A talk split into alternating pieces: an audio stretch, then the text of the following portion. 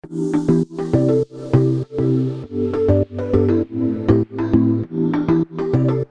guys, and welcome back to the Atlas Weekly Recap, covering the financial news and events of last week and the week ahead as of Monday, July 31st, 2023. In this week's episode, I'll be covering the weaker than expected CPI data released in Australia last week on Wednesday. We'll also look at the US Fed's latest interest rate decision and the more optimistic outlook for the US. Finally, we'll talk about the trading hours that Australian and international shares trade on. So let's get into it. So, on Wednesday last week, we saw the release of the latest inflation data here in Australia as measured by the CPI, the Consumer Price Index. So, this data covered the quarter to June 2023, and it showed that inflation over the, that three month period increased by only 0.8%. And this takes the annual rate of inflation down to 6% for the last 12 months. The consensus was for inflation to slow to about 6.2, 6.1 so 6% well well below expectations, which was welcome for I guess borrowers and the equity markets as well, I guess. This data supports the case of the supports the case for the Reserve Bank to leave interest rates on hold uh, this week actually. So they, they meet tomorrow on Tuesday, the 1st of August. And this was also supported. There was some retail sales numbers that came out on Friday last week as well. So those were weaker than expected and, and just showed that, I guess, Australian shoppers uh, slowed down on their spending in the month of June. So those two, I guess, data points will support the case for the RBA to pause tomorrow. In the US, as widely expected, the Reserve Bank lifted official interest rates in the United States by 25 basis points, and that takes the official interest rates up to 5.5% in the United States. The, the overall message was that I guess they were less less committed to, to whether further rates rate increases would be needed.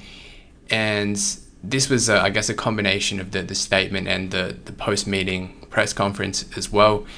And this supported equity markets Meanwhile, the ECB, the, the European Central Bank, also lifted interest rates last week in line with expectations, up 25 basis points.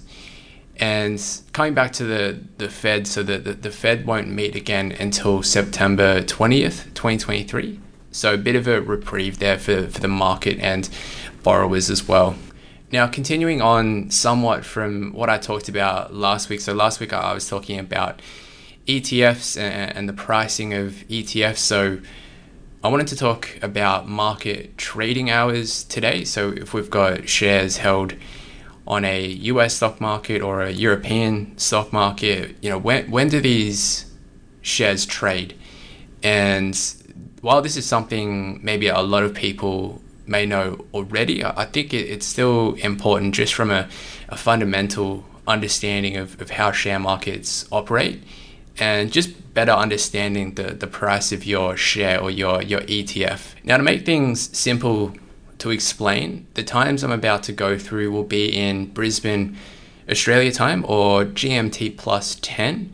So these are not the times that the share markets trade in their local times. Just for simplicity, I've just put it all in Australian times, and it just gives you, a, I guess, a bit of an insight into how global share markets trade during a, a 24 hour period. So, firstly, looking at the the Australian stock market, or I guess you know Asia Pacific stock markets. So, keeping it simple, most people would, would know the Australian stock market or the the Australian Stock Exchange, the ASX. So, this stock market is open from 10 a.m. and then closes at about 4:12 p.m. So open for just over six hours and then trades Monday to Friday. And then if we look at some of the other Asian equity markets, so naturally Asia Pacific region on a similar, very similar time zone as, as Australia. So they're going to be trading during similar business hours. So you'll find most, you know, equity markets naturally they're going to be trading during during the day during business hours. So if we look at the Osaka Stock Exchange in Japan, and then look at the Hong Kong Stock Exchange in, in China. So the Japanese market, Osaka Stock Exchange, it, it's open from 10 a.m. and closes at 4 p.m. Again, this is in, in Australian time, so opening very similar time to opening closing, you know, similar time to the, the Australian share market. It's open for about six hours. And then we've got the Chinese stock market. So in particular, there's a couple of different stock exchanges in, in China, but if we just focus on Hong Kong to begin with, that opens opens at 11:30 a.m. and then trades till about 6 p.m. Australian time. So again, open for about six and a half hours. Now, as we get into the, I guess, the northern hemisphere, so we look at European and UK stock markets, so for example, representing the European stock market, we might have the, the Swiss exchange in, in Zurich and the, the London Stock Exchange in, in the UK. So these stock markets trade during the same hours and they open at 5 p.m. Australian time and they close at about 1.50. So 1.50 a.m. The, the following day. So open for about nine hours. And then the last stock, stock market I wanted to cover off on naturally being the, the biggest, the, the US stock market. So in the United States, the two main stock exchanges they have over there are the NASDAQ stock exchange and then the New York stock exchange. So naturally you've got different stocks that are listed on different stock exchanges. And this stock market trades between 11.30 p.m. and closes at 6 a.m. The, the following day. So naturally, you know, a lot of investors here in Australia, they're wanting to understand what what happened during the the European and, and the stock the, the US stock markets overnight. So that just gives you, I guess, a bit of a bit, bit, bit more context in, in terms of when these these markets open, just from a, I guess a fundamental and, and terminal terminology sort of uh, standpoint. So I hope that provides a bit more context around that. So let's look at what equity markets did last week. So plenty of enthusiasm last week off some, I guess, supportive data releases that were out, particularly here in Australia. So the ASX 200 was up a bit over 1%, so 1.2%, really just off the back of that weaker than expected CPI data. The US's S&P 500 was up a bit over 1%. The Nasdaq Composite Composite Index was up 2%. The Euro Stoxx 50 was up 1.71%. The UK's FTSE 100, one of the better performing share market share markets of last week, was up just 0.4% this week. Now the the best performer, if we're just looking at these these broader market indexes, the best performer was the Hang Seng index in Hong Kong. So that market or that stock market index was up 4.44%.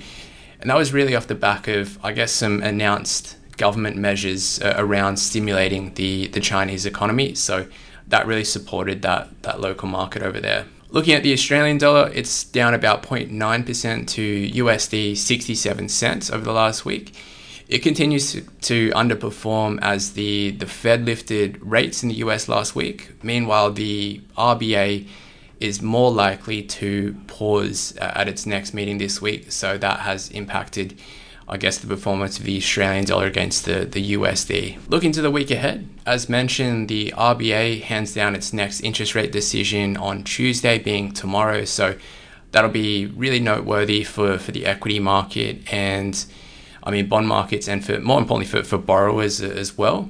We will also have the latest data on Australian property prices published by CoreLogic. So that's coming out tomorrow.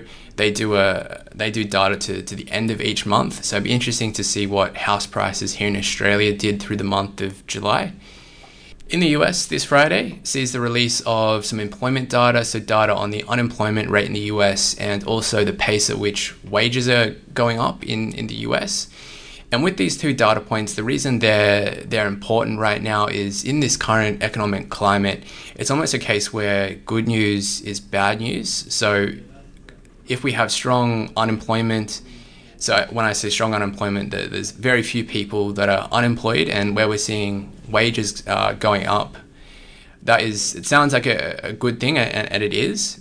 But if it's continuing to keep pressure on on prices, that's where it's it's bad for interest rates and bad for equity markets because the equity market believes that the Fed is not done with interest rates, and we, we may see more interest rate hikes in the future. So, interesting dynamic in this this current economic climate, where you know good news we would we would think is is good for the the economy, but uh, not so good for I guess equity markets. That's all for this week, guys. I'll be back next week with another episode of the Atlas Weekly Recap. Thanks for dialing in.